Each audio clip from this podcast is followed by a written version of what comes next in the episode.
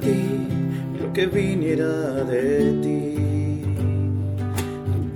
Welcome to the Inside the Journey podcast. This is episode number 49 for Sunday, April 20th, 2014.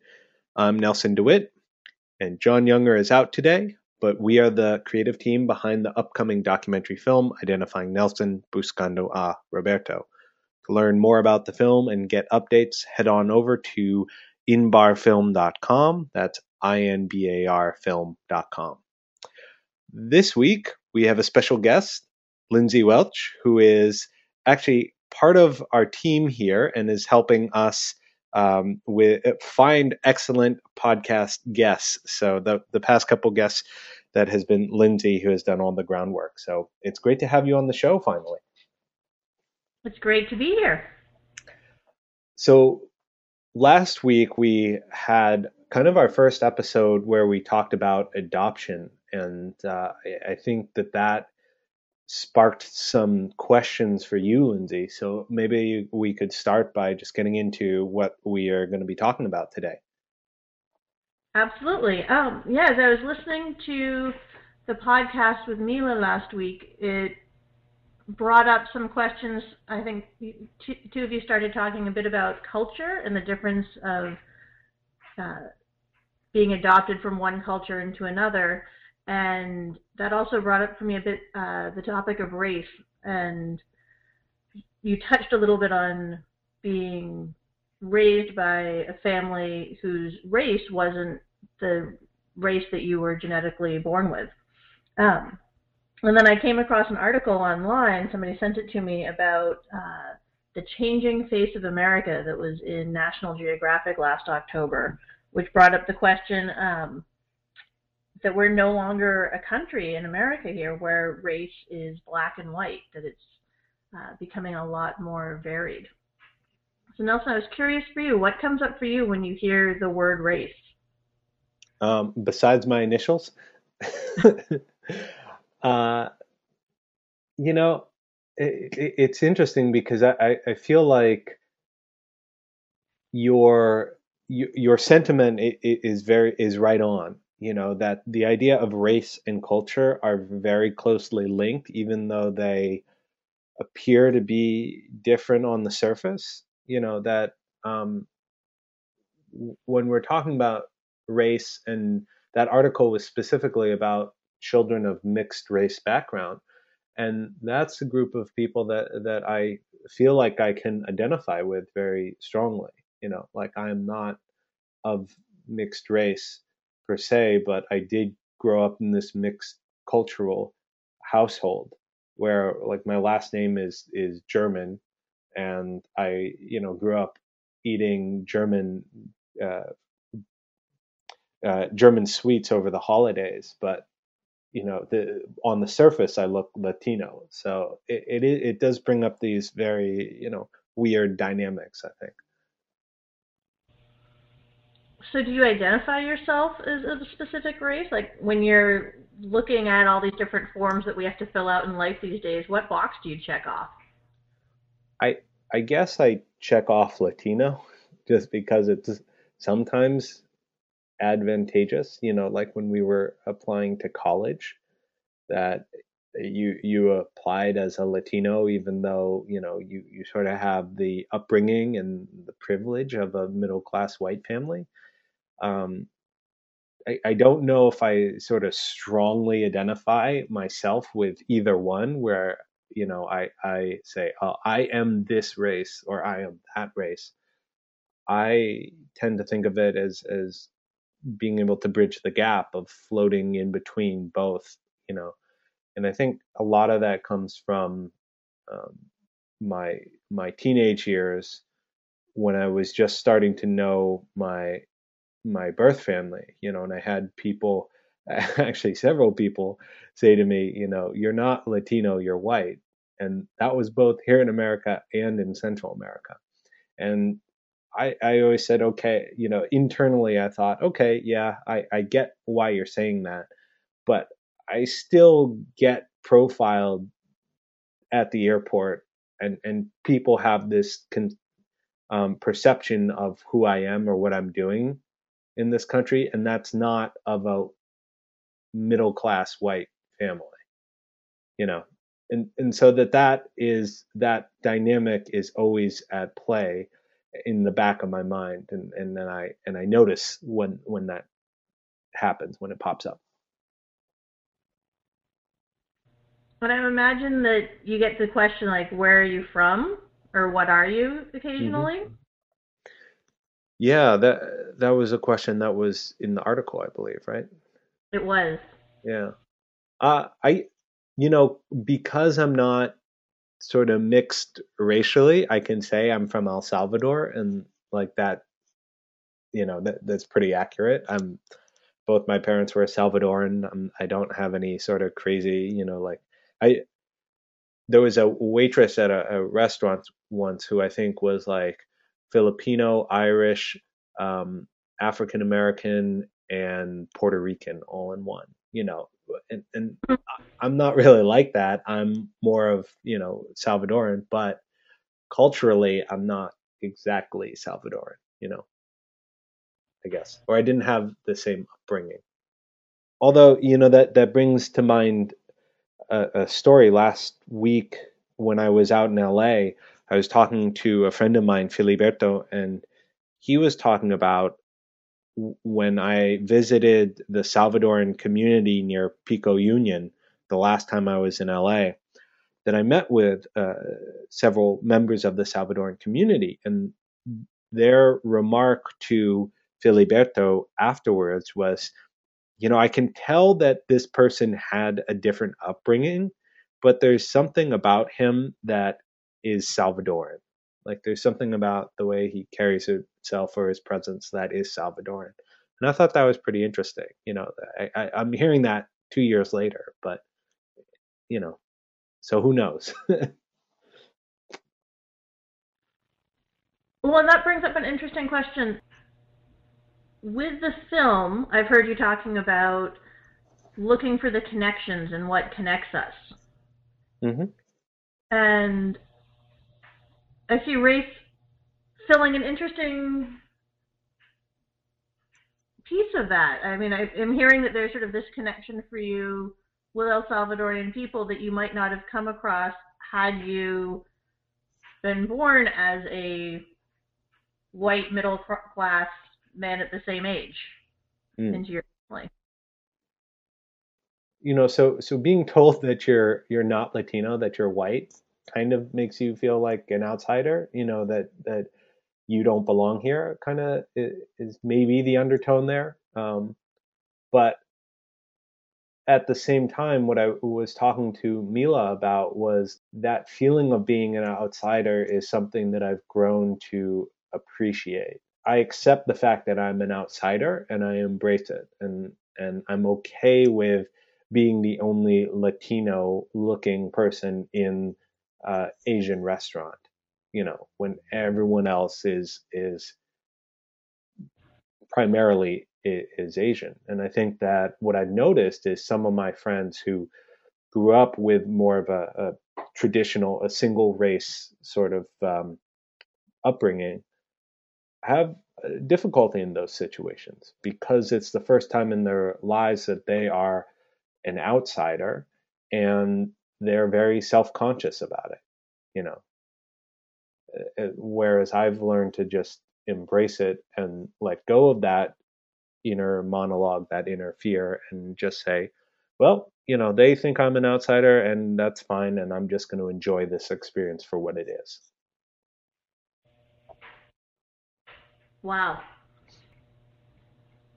That just seems to sort of flow really easily from you and i'm I'm curious about that journey to, to get to that spot. Yeah, because it wasn't always that easy, right? I, I mean, I think just about every uh, person that you you know that that has come to a resolution with something, or even has gained some success in the world, you know, it sounds so neat and pretty at the end, but the the journey to get there was oftentimes uh, a little rough. So when I you know, when I first went down to Costa Rica, I stood in line for the the to get your baggage, and this woman with a clipboard walks up to me, and she starts asking me questions in Spanish. And I'm 16. I've never taken Spanish uh, in school. I have no idea what she's saying. So I do the only thing that I can think of and completely ignore her. like I just pretend she's not there and she kind of uh, storms off because I was being rude to her.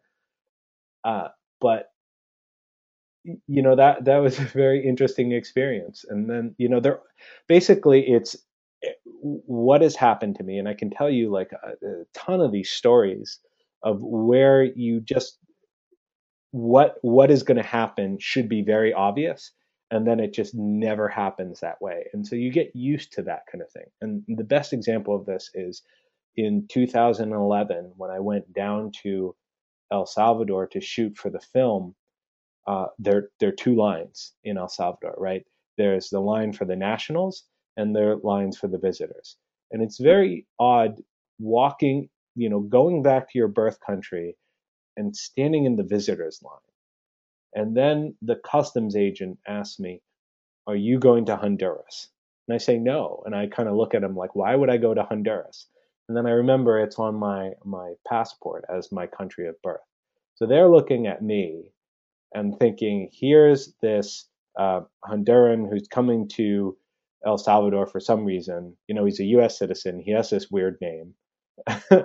he's coming to El Salvador and and is uh, I don't know going to visit his family or something like that.